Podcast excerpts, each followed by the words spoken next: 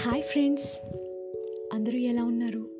Hope your staying safe ఈరోజు మనం రొటీన్గా కాకుండా వెరైటీగా ఒక స్టోరీ చెప్పుకుందాం. ఒక మిడిల్ క్లాస్ ఫ్యామిలీలో శృతి అని ఒక అమ్మాయి ఉండేది. She's very beautiful and bright kid ప్రతి అమ్మాయిలాగే తనకి తన లైఫ్లో చాలా గోల్స్ అండ్ డ్రీమ్స్ ఉన్నాయి.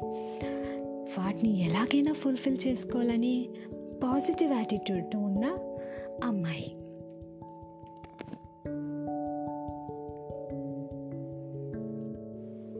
శృతికి వాళ్ళ అమ్మ అంటే చాలా ఇష్టం. తన లైఫ్లో ఏం జరిగినా వాళ్ళ అమ్మతో షేర్ చేసుకుంటూ ఉండేది. తన డ్రీమ్స్ని ఫుల్ఫిల్ చేసుకోవడానికి శృతి స్టడీస్ అయిపోయాక బిజినెస్ పెడదాం అనుకుంది. కానీ తన దగ్గర అంత మనీ లేదు.